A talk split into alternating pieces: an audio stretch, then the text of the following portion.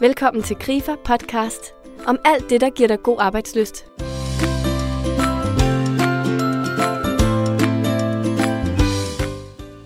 Glenn Ridersholm er fodboldtræner og foredragsholder. I 2015 lykkedes det Glenn at vinde det danske mesterskab med FC Midtjylland. Så han har i den grad lykkedes med noget, mange mente var umuligt. Vi har haft besøg af Glenn i Grifa Herning, hvor han holdt et fremragende foredrag om det med at få det umulige til at ske. Efter foredraget satte jeg mig og fik en snak med Glenn. Lyt med og hør blandt andet Glenn fortælle om motivation og værdier, samt vigtigheden i at kunne indgå i et fællesskab på et hold eller på en arbejdsplads. Mit navn er Peter Høst. Velkommen til. Glenn, tak fordi at, øh, du har fundet tid til, at vi kunne sidde og lige tage en snak. Og øh, du er meget fokuseret om projektet med at få det umulige til at ske. Og i KRIFA er vi optaget af god arbejdsløst, og derfor så er jeg interesseret i at høre, i mødet med det enkelte menneske, hvad er dit syn der, og hvad er det, der er på spil for dig for at få det enkelte menneske til at yde, så jeg og den enkelte kan få det umulige til at ske? Ja, først og fremmest er det vigtigt, at jeg møder det enkelte menneske der, hvor det enkelte menneske er. Og det vil sige, at jeg øh, møder det med åbenhed, med forståelse, øh, og ikke har en forudindfattet holdning til, hvordan øh, enkelte medarbejdere skal være i en bestemt kontekst. Fordi det handler om for mig at få fundet de der skjulte ressourcer og det enkelte potentiale frem i den kontekst. Fordi det vi kan se ude i øh, samfundet og også i den branche, jeg repræsenterer, det er jo, at øh, vi ofte ansætter folk på deres øh, kvaliteter og deres øh, karakterer eller deres erfaring, men vi ofte afskeder folk på grund af deres adfærd eller manglende samarbejdsevner.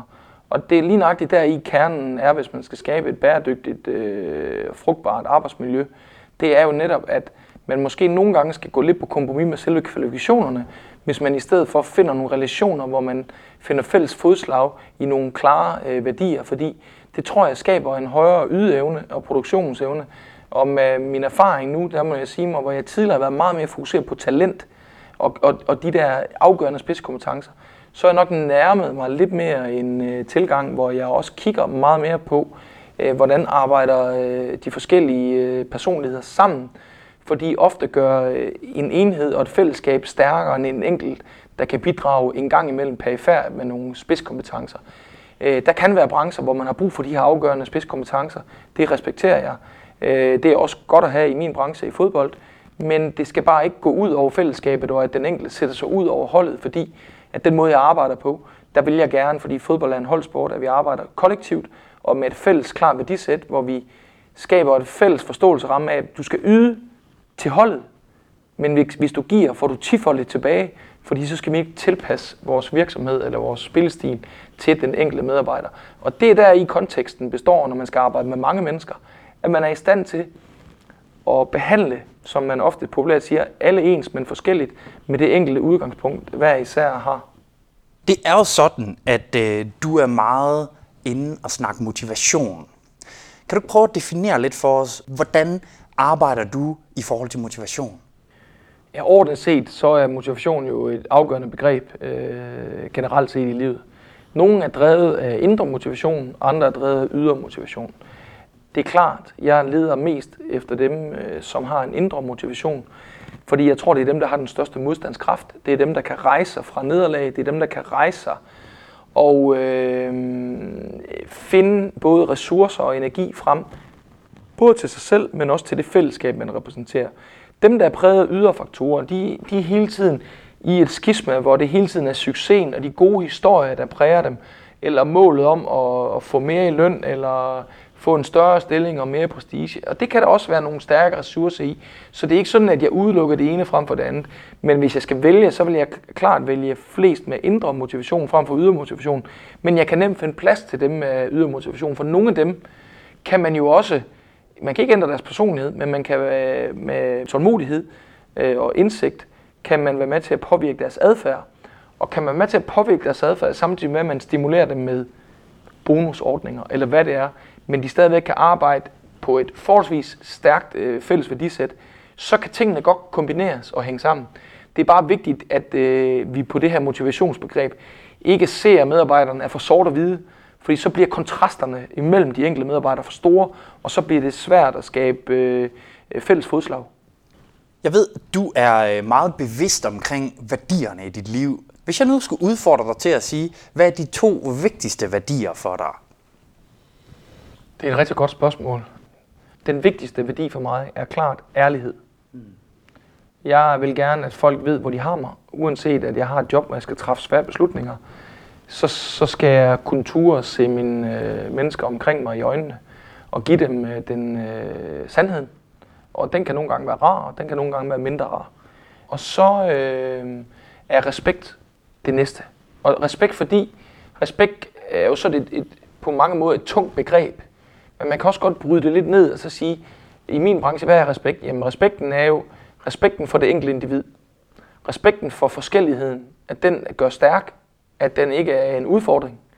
Respekten for, at det er i fællesskab, vi opnår målene. Respekten for den modstander, man kæmper med. Øh, det kan være konkurrenterne, eller for mit vedkommende øh, de andre hold i Superligaen. At vi har respekt for dem, selvom vi måske kan føle os stærkere end dem på dagen, eller i forberedelsen op til, at vi aldrig nogensinde undervurderer nogen, men vi har respekt for dem, vi er imod. At vi har respekt for, at man også er nødt til at forny sig hele tiden, hvis man skal følge med, for ellers stagnerer man. Så på mange måder øh, var det her nogle enkelte eksempler på begrebet respekt, men jeg synes bare, at respekt er så vigtigt et ord, hvis man samtidig både skal være ambitiøs, men også have den sunde ydmyghed, som er vigtig, der er kendetegn for alle mennesker, uanset hvor meget man tror på sig selv. Glenn, nu er der jo mange mennesker, der kender dig som, som ham, der lykkedes med at, at hive mesterskabet hjem til FC Midtjylland. Og det er jo i sig selv en enestående bedrift, og der er meget, vi kunne sidde og snakke om rent fodboldmæssigt. Men kan du ikke lige prøve at gå lidt bag om det, og så prøve at fortælle os, hvad er det, du kommer af? Hvad er det, der har skabt den, for det første, passion til at ville vinde, og dernæst også den målrettighed, der skal til for at skabe resultater? Kan du sådan se tilbage og finde nogle sådan signifikante, afgørende ting, nogle beslutninger eller oplevelser, der har præget dig? Jeg tror på, at øh, man i livet er der også ofte mange tilfældigheder, øh, som man så skal forsøge at bruge på sin vej øh, bedst muligt. Og jeg tror, en af de tilfældigheder, jeg havnede, det var, at jeg som helt ung knægt, da jeg selv spillede fodbold, og i, i de sociale miljøer, jeg var, der var der bare en, en vilje til at ville vinde. Vi konkurrerede i alt muligt. Vi konkurrerede på gaden, i kantsten, vi konkurrerede i bilkort, i fodboldkort, vi konkurrerede med hønseringe, altså vi konkurrerede i alt. Så det galt til om at konkurrere, og det var et vigtigt begreb i min, øh, i min sociale kontekst som knægt. Øh, jeg ville øh, ret hurtigt fandt jeg ud af, at for mig galt det ikke om at være med. For mig galt det om at gøre en forskel, da jeg selv spillede fodbold. Da jeg så øh, af forskellige årsager måtte stoppe min egen aktive øh, fodboldkarriere, så fandt jeg ret hurtigt ud af, at øh, jeg ville gerne gøre en forskel. Og øh, jeg var heldig, at jeg øh, var i et miljø, hvor jeg var omgivet af nogle voksne, som gav mig muligheden for at udfolde mig, som gav mig et ansvar. Jeg, jeg kan jo ikke tage et ansvar, øh, og det er der ingen mennesker, der kan, hvis ikke man bliver givet det ansvar. Og jeg var heldig, at der var nogen, der turde tro på, at jeg kunne påtage mig et ansvar. Og på den måde udviklede jeg nogle øh, kvaliteter, som øh, skabte et fundament, som gjorde, at jeg var i stand til over tid, hvis ellers jeg havde ydmygheden og nysgerrigheden på ikke at være tilfreds, men hele tiden stræbe efter og øh, sætte mig nye mål og bryde nye ting op, som næsten kunne være umulige at nå. Men det er det, jeg tror på, man skal have. Hvor man lige med neglene skal hænge i, for overhovedet at kan nå det. Det tror jeg er en vigtig drivkraft, og det er det hos mig. Specielt omkring min passion fodbold. Og jeg tror, det, det der miljø, jeg er formet af, øh, det er jeg formet af, øh, både af de gamle normer, men jeg har også kvæg min baggrund som både øh, ja, øh, handel og groelev ved, ved Toyota, men også som pædagog og ved at arbejde ude i det civile liv, har jeg også fået nogle andre facetter med ind i mit lederskab, som måske er lidt anderledes i forhold til nogle af mine kollegaer, som måske kun er formet af fodboldmiljøet. Der har jeg lidt flere øh, forskellige øh, tilgange til det, og på den måde øh, forsøger jeg i dag at udleve mit lederskab på, fordi at jeg et eller andet, på en eller anden måde er skabt af min fortid, men også har forsøgt at dyrke mig selv men også stille spørgsmålstegn ved mit lederskab og min trænergærning, og fået andre til at gøre det, fordi at jeg hele tiden har en eller anden perfektionisme i mig, som gør, at jeg aldrig nogensinde kan være tilfreds. Og øh, noget af det tydeligste, jeg kan huske, det var den der følelse af, en lykkefølelse af at opnå ved en guld og stå med pokalen i hånden, men samtidig næste morgen man vågnede op på rusen af noget fantastisk, man har delt med mange andre fantastiske mennesker. Og så betyder det ingenting. Fordi i øh, et metafor er foruden større end bagspejl, så i, en præstationsverden, hvor du hele tiden øh, bliver målt på det, ikke det du har gjort i går, men det du skaber i dag, jamen der er du hele tiden på vej mod noget nyt.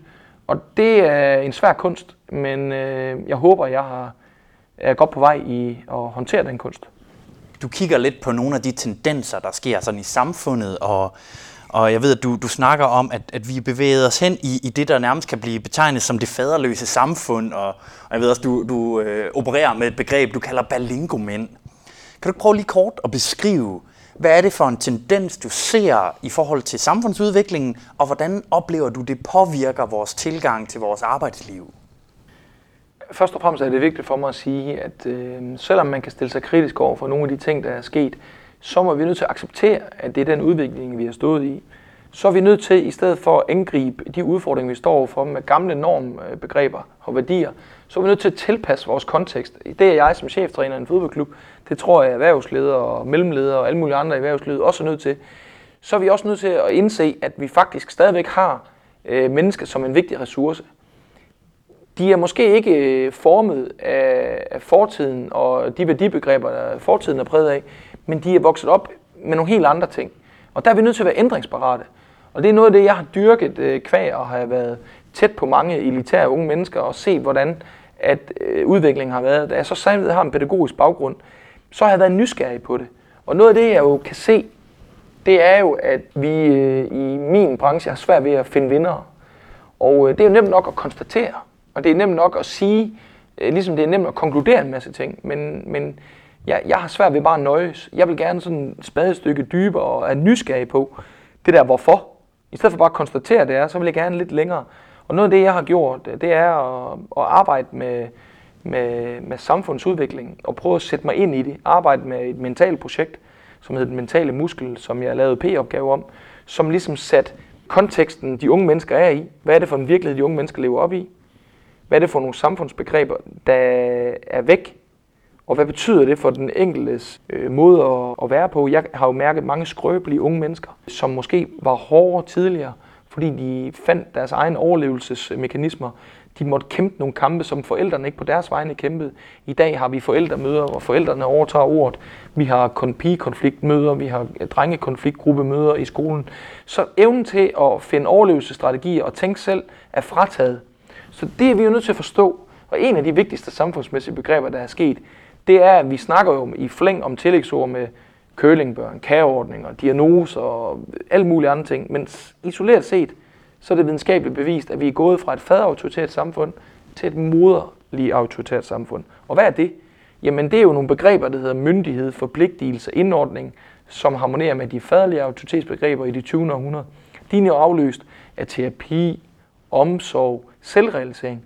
Og det gør jo den kontekst, som vi er i, når vi er på arbejdsmarkedet, den er ændret en smule. Og det er vi nødt til at tilpasse, samtidig med, at vi ikke bare bruger det som en undskyldning, men som en brugbar forklaring i, at vi stadigvæk stræber, at vi stadigvæk kan opnå de samme ting, vi kunne, når vi altid med lidt romantisk tilgang kigger tilbage på det, der var bedre dengang, så er vi nødt til at se, at de unge er faktisk en kæmpe ressource.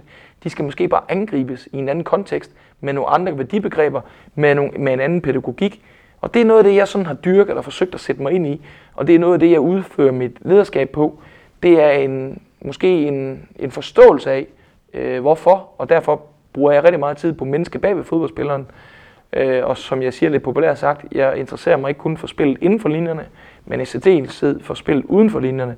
Fordi det er i min opfattelse øh, det afgørende, hvis jeg skal skabe et præstationsmiljø. Fordi de klubber, jeg har arbejdet i indtil nu, og arbejdspladser, har ikke haft den økonomi hele vejen igennem, som bare har gjort, at man kunne købe sig til det.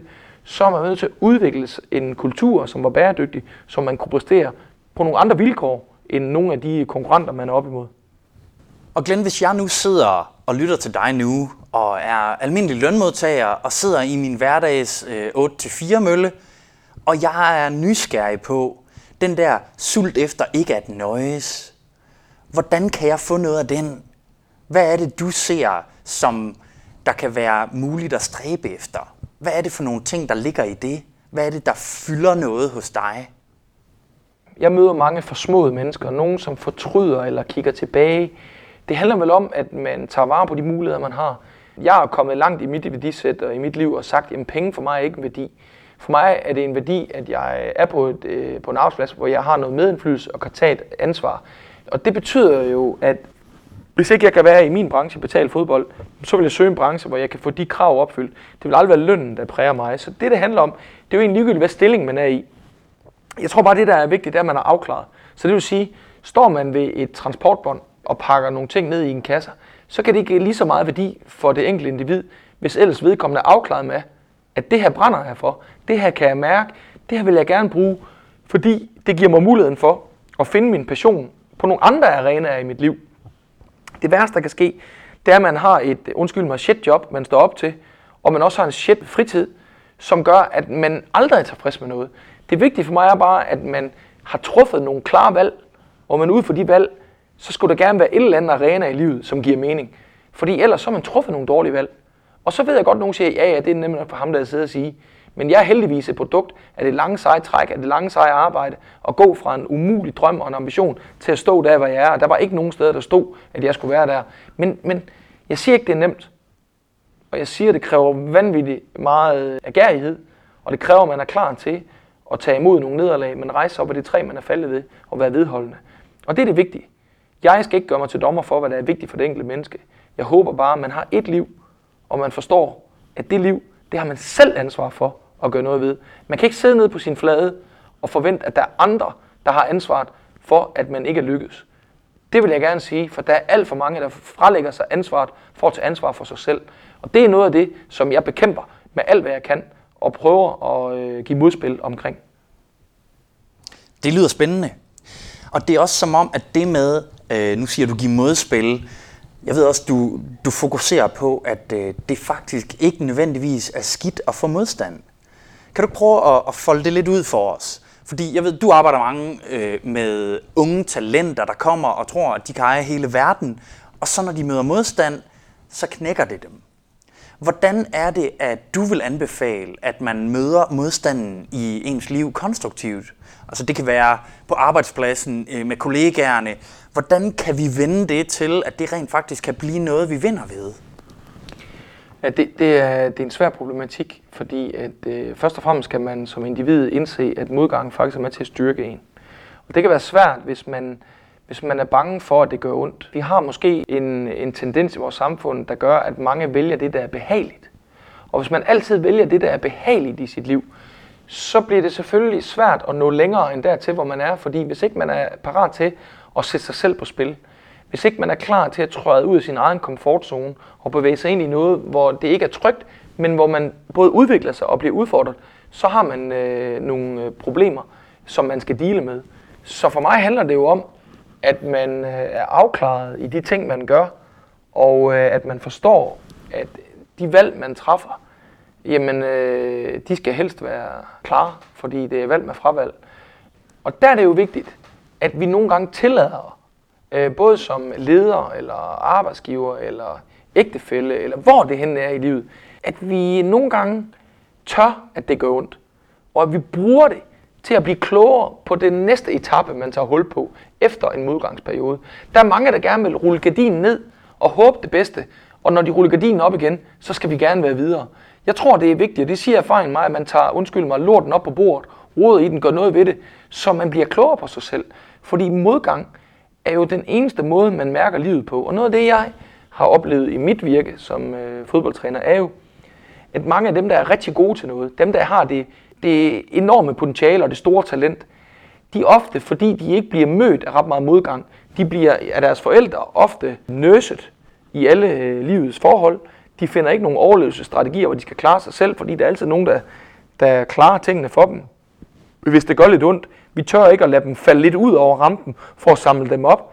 Men samtidig oplever jeg jo også, at dem, der gennemgår den fase, at de nogle gange på den anden side i min branche, oplever efter mange år i fodboldbranchen, at de slet ikke har forstået eller overhovedet har mødt begrebet modgang, fordi de er så dygtige. Og det kræver nogle ledere, det kræver nogle folk, der har indsigt. Det kræver nogen, der kan give dem modgang. Og for mig har jeg jo i min tidligere klub givet nogle bestemte spillere modgang, taget dem af holdet, hvor de synes, det gik allerbedst, for at træne dem. Så de synes, jeg var en kæmpe idiot, og de har øh, skulle forsvare sig selv.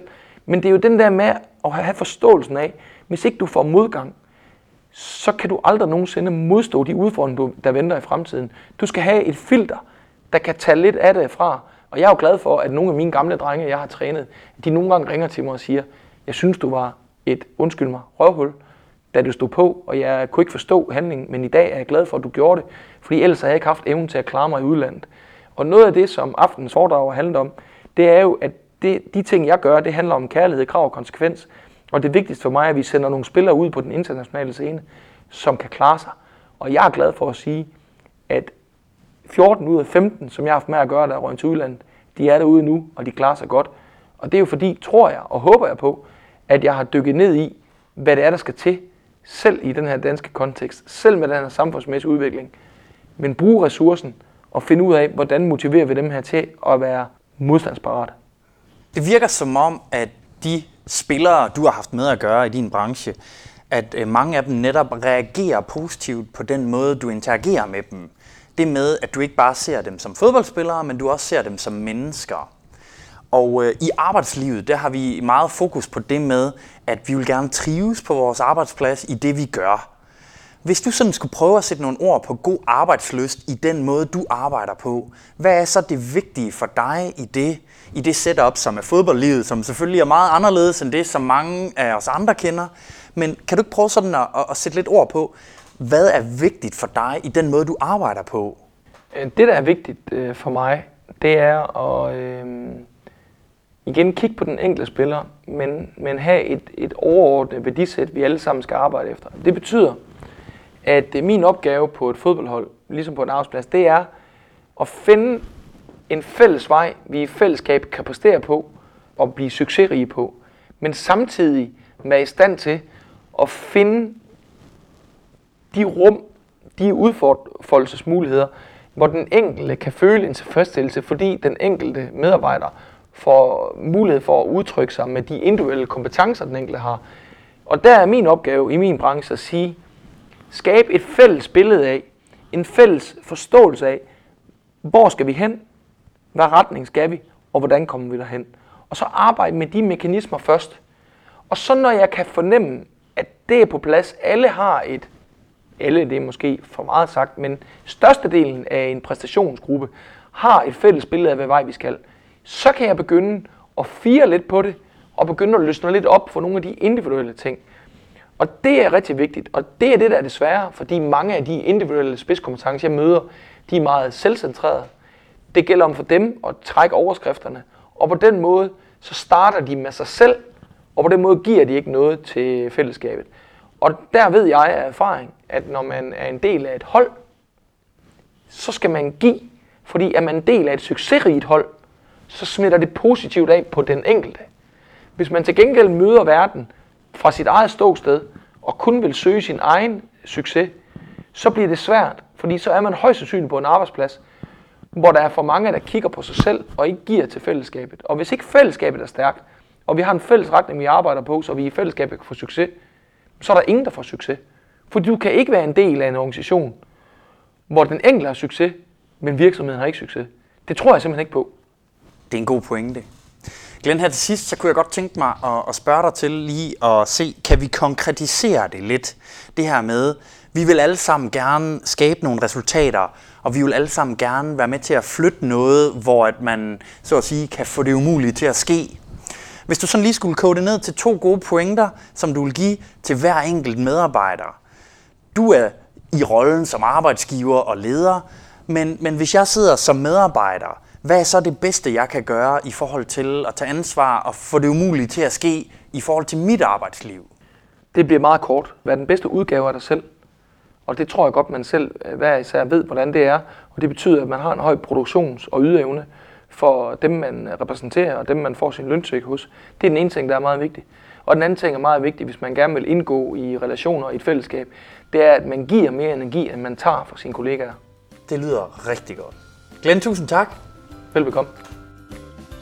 Glenn har samlet mange erfaringer i sit liv som træner. Han fortæller os vigtigheden af sammenspil, uanset om du spiller fodbold eller ej.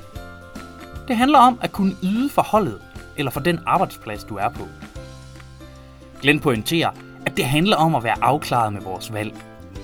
Er vi der, hvor vi gerne vil være? Ellers udfordrer han os til at tage ansvar og gøre noget ved det. Vi er nemlig et resultat af vores valg. Han udfordrer os desuden til at være den bedst mulige udgave af os selv, samt sørge for, at vi giver mere energi til fællesskabet, end det vi tager. Husk, du kan abonnere på vores podcast på iTunes, sådan at du automatisk modtager, hver gang der kommer en ny episode. Tak fordi du lyttede med.